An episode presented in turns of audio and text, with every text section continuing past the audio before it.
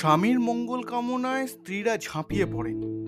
এটা তো আমরা জানি মানে এটা শুধু আমাদের এক শ্রেণির সম্প্রদায়ের মধ্যে নয়, দুই, তিন বা ততোধিক শ্রেণির সম্প্রদায়ের মধ্যে প্রচলিত।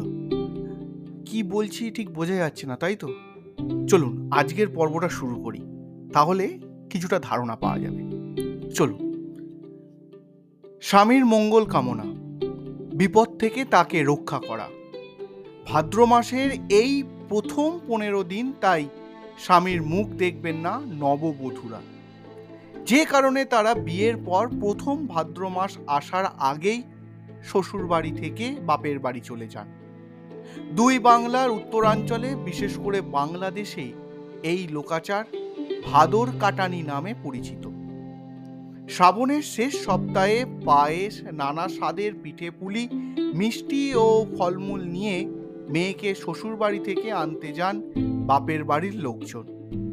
মেয়ের শ্বশুর বাড়ির লোকজনও সাধ্যমতো চেষ্টা করেন বৌমার বাপের বাড়ির আত্মীয়দের সমাদর করতে। আবার ভাদর কাটানি শেষ হলে বধূকে বাপের বাড়ি থেকে ফিরিয়ে আনতে যান শ্বশুর বাড়ির লোকজন। সঙ্গে থাকে বিভিন্ন উপহার। ধর্মীয় দৃষ্টিকোণ থেকে ভাদর কাটানির কোনো ব্যাখ্যা না থাকলেও এ অঞ্চলের আদি প্রথা অনুযায়ী এই উৎসবটি যুগ যুগ ধরে পালিত হয়ে আসছে। বাংলাদেশের ঠাকুরগাঁও, পঞ্চগড়, রংপুর, দিনাজপুর অঞ্চল এবং পশ্চিমবঙ্গের দুই দিনাজপুর মালদাহ জলপাইগুড়ির কোনো কোনো অংশে এই প্রথা আজও চালু রয়েছে। পাছে নববধূর মুখ দেখলে স্বামীর অমঙ্গল হয়। প্রচলিত ভাদর কাটানি প্রথাটি যুগ যুগ ধরে এই অঞ্চলের হিন্দু ও মুসলিমদের মধ্যে চালু রয়েছে। ভাদর কাটানি একসময় সম্ভ্রান্ত হিন্দু সম্প্রদায় ঘটে চলা একটি প্রথা এবং হিন্দু সম্প্রদায় এটিকে পালন করত। তাদের এই রেওয়াজকেই ক্রমে ওই অঞ্চলের মুসলিম সম্প্রদায় মানুষের মধ্যে প্রভাবিত করে। পরে উৎসবটি ধর্ম, বর্ণ নির্বিশেষে সংস্কৃতির একটি অংশ হয়ে দাঁড়ায়। নববধূরা লোকাচারকে কেন্দ্র করে বাপের বাড়িতে কিছুদিন থাকার সুযোগ পান। মেয়ে ঘরে ফেরার আনন্দ যে কি, সেটা আলাদা করে বলে বোঝাতে হবে না।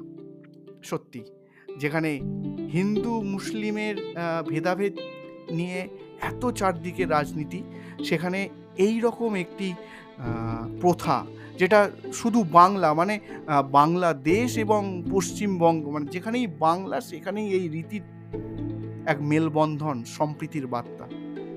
সত্যি ভাবলেও একটি অন্যরকম অনুভূতি যাবে কীরকম লাগল আজকের এই পর্ব?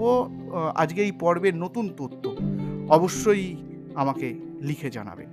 আর যারা নতুন শুনছেন, তারা অবশ্যই আর আগের এপিসোডগুলো একটু শুনে নিয়ে একটা রেটিং দেবেন। এই আশা রাখি, ও তার সঙ্গে বলে রাখি, আজকে যে নতুন তথ্যটি পেলেন ভাদর কাটানি, এই তথ্যটি পেতে সাহায্য করেছে বর্তমান পত্রিকা।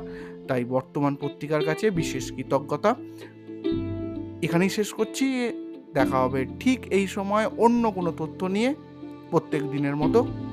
ততক্ষণের জন্য শুধু অপেক্ষা আর টাটা। Música